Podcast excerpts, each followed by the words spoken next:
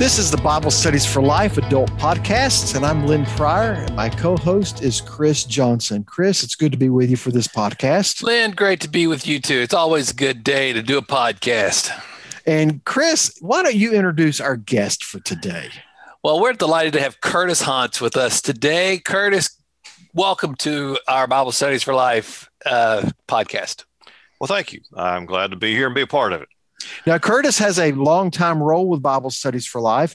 Uh, what he does is kind of, I don't want to call behind the scenes, but it, this is for the leaders who use the leader guide. He, uh, Curtis is responsible for the shared commentary that goes in our uh, the leader books. Uh, and that is a pivotal, significant role, really making sure our writers are on target, that it's theologically accurate, and at the same time, it's clear and easy to read. So, Curtis, uh, you do have a significant role, and I thank you for that.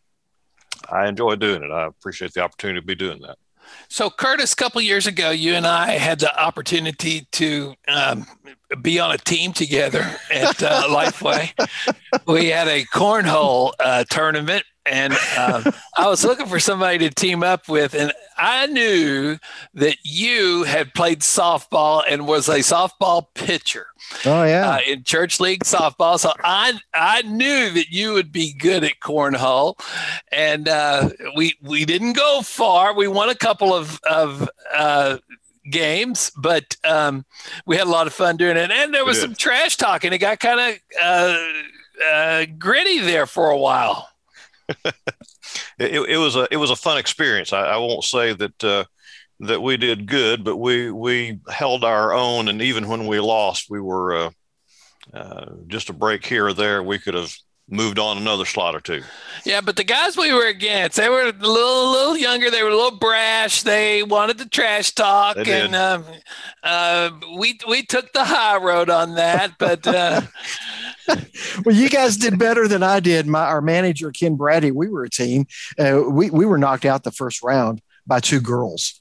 So uh, we knocked out two girls the first round. So that's just, right. Just... so uh, anyway. But we're talking today about uh, Abraham. This is our third session in uh, in the the study. Walking in confidence. Thank yeah. you. Walking in confidence. And Abraham and, and his his life story. We're not looking at every passage about his life, but we're we're looking at several stories in in in the life of Abraham. He's he's kind of the anchor for walking in confidence here, and and so we're going to talk a little bit about the about tension today. Uh, so the the the. icebreaker question that's asked by most of our groups has to do with, you know, what's a silly or a kind of a ridiculous um, conflict that someone that you that you know someone had um, over some kind of issue. So I'm going to pitch that to you guys if you have one, and then I'm going to share a family one. Well, there's the uh, Uh, stereotypical story between husband and wife as to which way to put the toilet paper on the, the toilet paper roll, whether it comes off from uh, from behind or comes off from in front. Uh, that that, that may be one of the silliest kind of arguments that I'm aware of. So, well, wait a minute. Let me tell you, this is a true story. I was just at my par- my mom's house, uh, or she's living with my sister now, and I, I was in the bathroom. This this just happened this past weekend, and um, I was after I uh, uh, was in the bathroom for a moment. I realized that I thought that the toilet paper was the wrong way, and I turned it. I changed the roll. Well, I jokingly told my wife when we were engaged, I said, Mary, there's two things that's going to make for a strong marriage. Number one, the toilet paper roll goes over the top. Number two, you squeeze the toothpaste from the back of the tube. And we've been married thirty-nine years, so I uh, give some credit there. But the only reason I've heard people give for letting it go under is if they have a cat. So the cat doesn't play with the roll. Hmm. So, and here we are. We got people who've tuned into this podcast to talk Bible study, and we're talking toilet paper. So, there you have it. Well, let's go ahead and just jump into this study as uh, as on one conflict out of Abraham's life, and uh, what we're going to focus on. And as you're dialoguing with those in your group, keep this before you that we need to trust God when conflict disrupts our relationships. That's our point. Trust God when conflict disrupts your relationships. So we're going to be in Genesis thirteen. And uh, this is the account where Abraham and Lot, they're, of course, they're traveling together. And because of their journeys, going to Egypt and all that, they have acquired a lot of wealth. Both men have, to the point with their flocks, there's just not enough room for them to water their flocks, to graze together. So, um, They, they come to this point where they have to make a decision. And let me just read verse uh, verse eight here. Uh, this is Abram talking to Lot. He says, please, let's not have quarreling between you and me, or, or between your herdsman and my herdsman, since we are relatives. And I, I, as we're kind of setting up the story for what conf, uh, what Abram does in this conflict. But I want us to see just at the beginning that, you know, conflict happens even in the best of relationships. Abram and Lot, they were, you know, they were they were relatives and they got along great, but here was a conflict, and Abram was determined he was not going to let this separate them, uh, you know, in, in their relationship. One thing that strikes me about this situation is that that really the issue wasn't between Abram and Lot; it was between the herdsmen, based upon the fact that there was limited resources. True, and mm-hmm. so often our Our conflicts, our personal conflicts, aren't that we're necessarily in conflict with another person, but there's something else that sparks that. Something goes wrong at work. Something goes wrong in the home. We've had a, a, a death in the family. We're in an emotional situation. There are things that that spark those kind of interpersonal conflicts. And if we fail to recognize where the source is, we have difficulty dealing with the conflict then. That's true, Curtis. And, you know, we let's admit there are people out there, they look for conflict. They seem to thrive on it.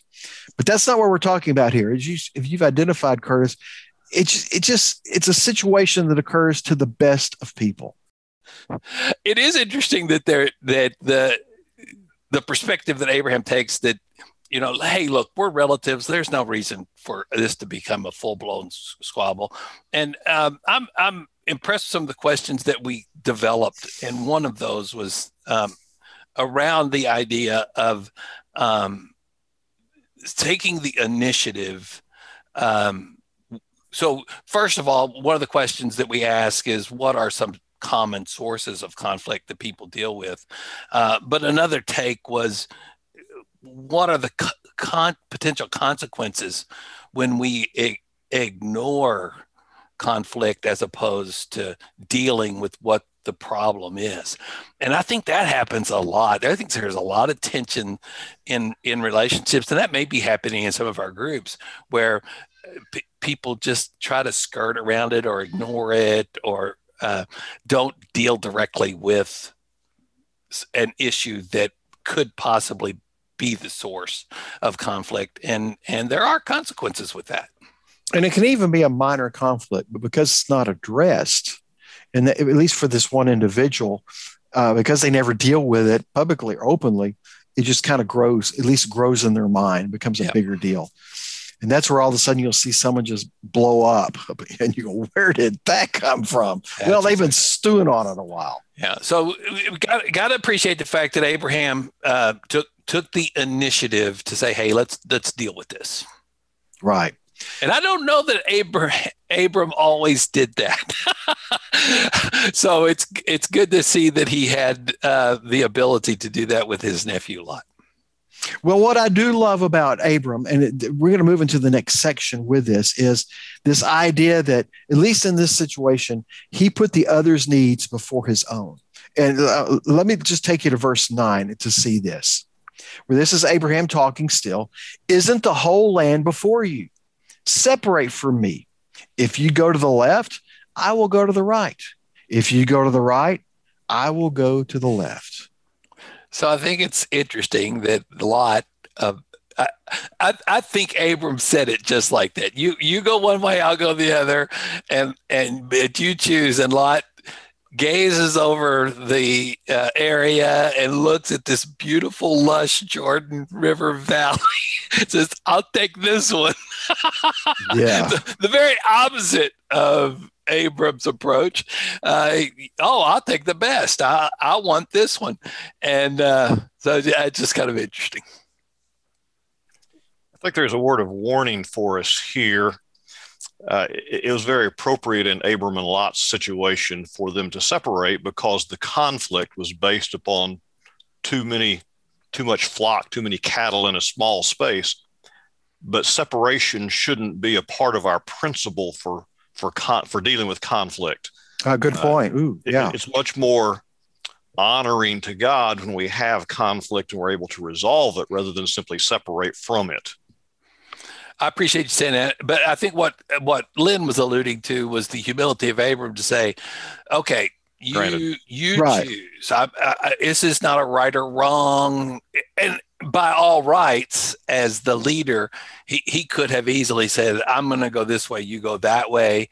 He could have chosen, but he he deferred uh, to Lot to give him the option. So it wasn't about winning uh, for Abram. It was about resolving the, the conflict. Right. And in this particular context, the solution was to separate. I mean, that was there was right. really no other solution beyond that. Uh, so I think that's a good warning that, uh, and that's how, that's the, the preferred way of dealing with conflict for a lot of us. Uh, well, I'm just, I just won't be around that person anymore. I'm just gonna, I'm gonna run away. Withdraw, withdraw. Um, it, and uh, as you said, that's not the right way, but that w- it was what was needed in this situation for them to at least separate.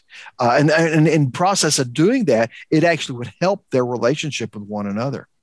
Uh, I tell you what amazes me, though, about this is, you know, not, it, Abram's humility in this, but Abram could have easily said, you know, Lot, I'm just thinking this through, but you know, Lot, let's go back to Genesis twelve.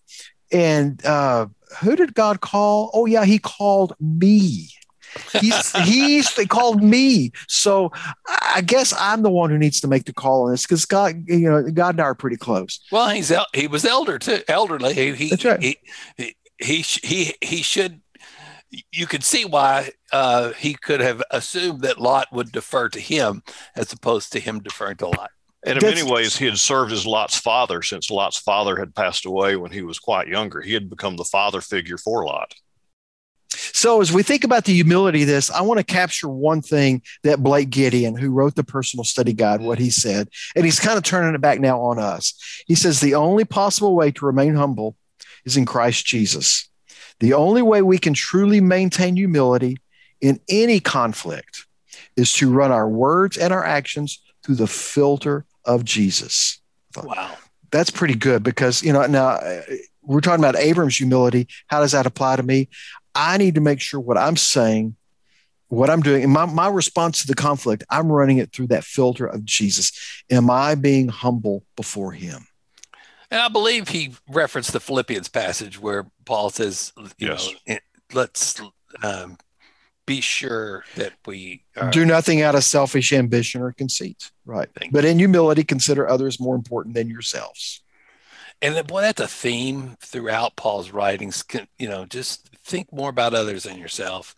Uh, it's really clear in that passage, but and when you look at it, uh, that pops up many times in his writings.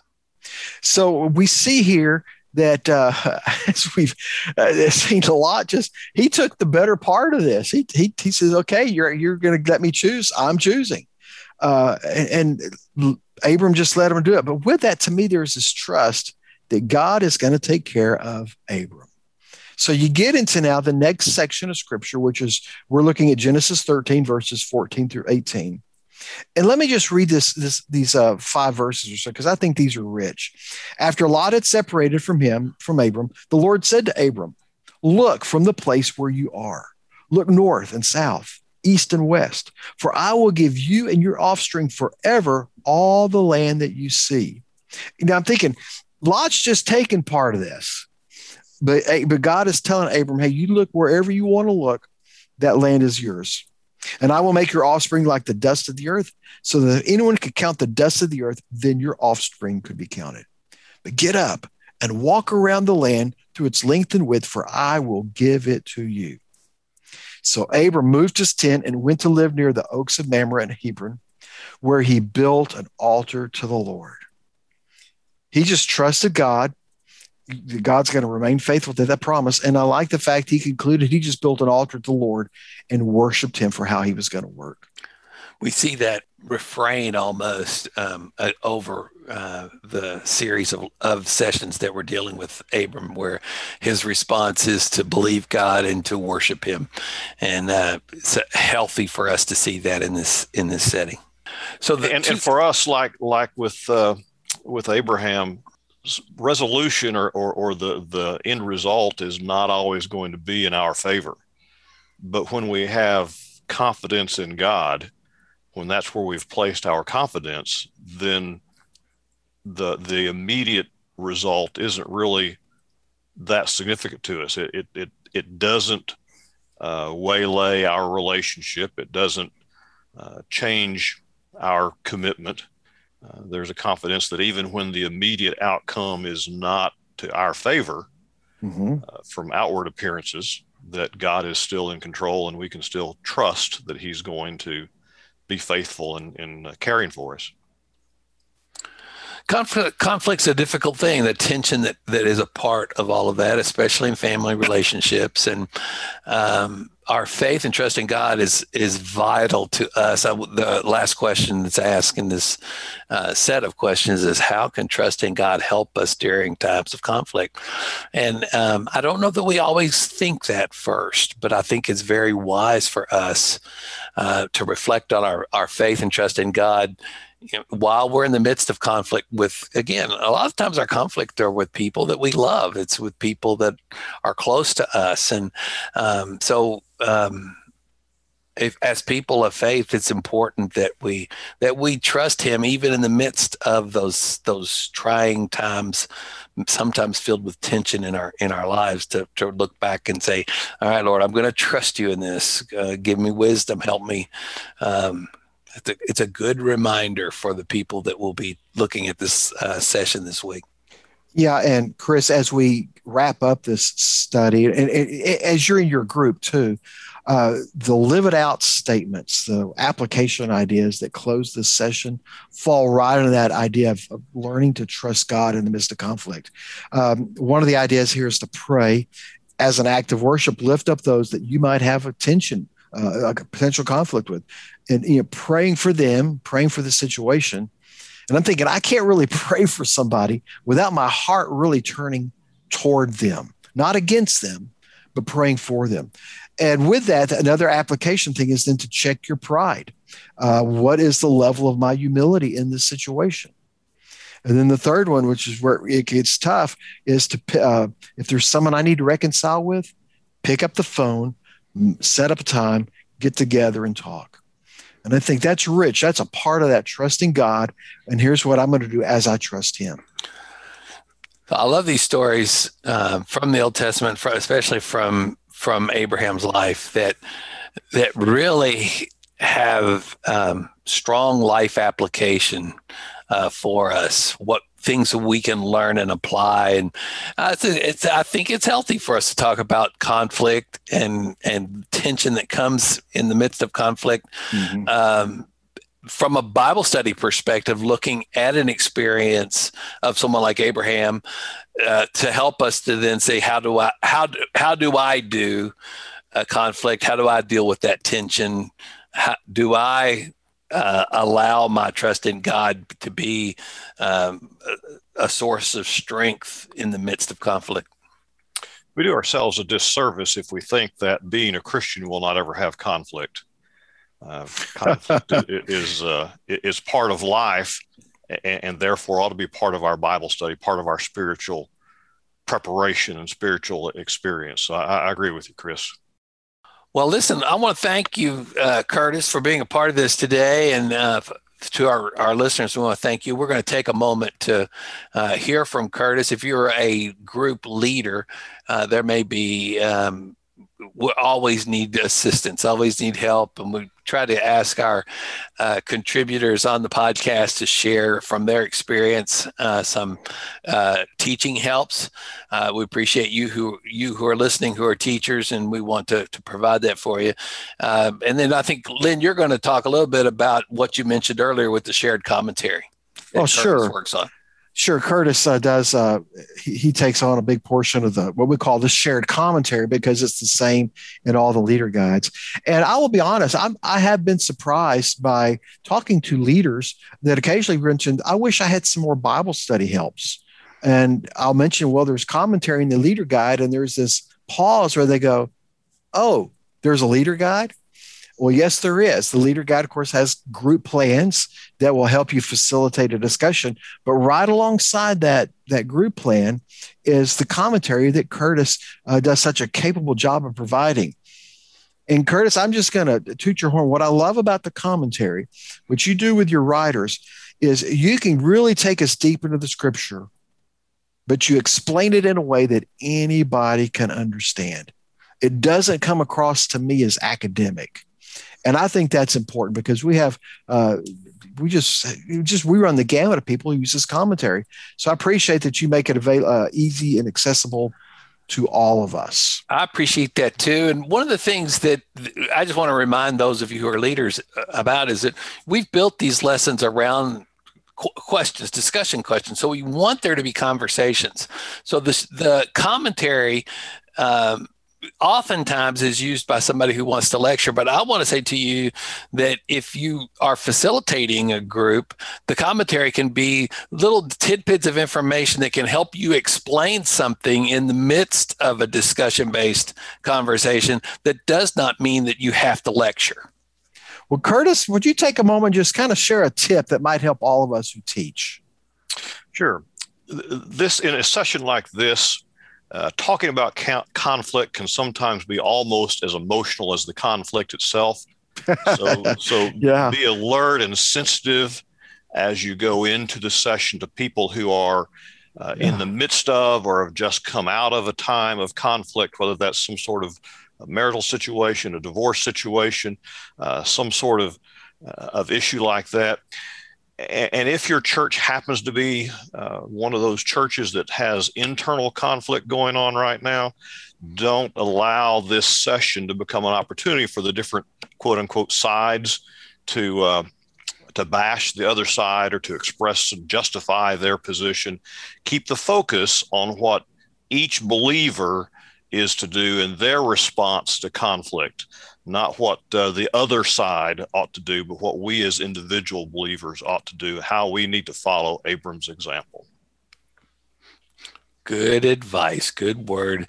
And the reality is sometimes in groups, sometimes in churches, there is, there is that kind of underlying issue that's going on. And um, my hope is that we can learn from Abram's experience and example to maybe practice uh, some of these things uh, so that uh, we can move toward resolution uh, in in our in the in the conflict that people are having in in, in a group or in a church.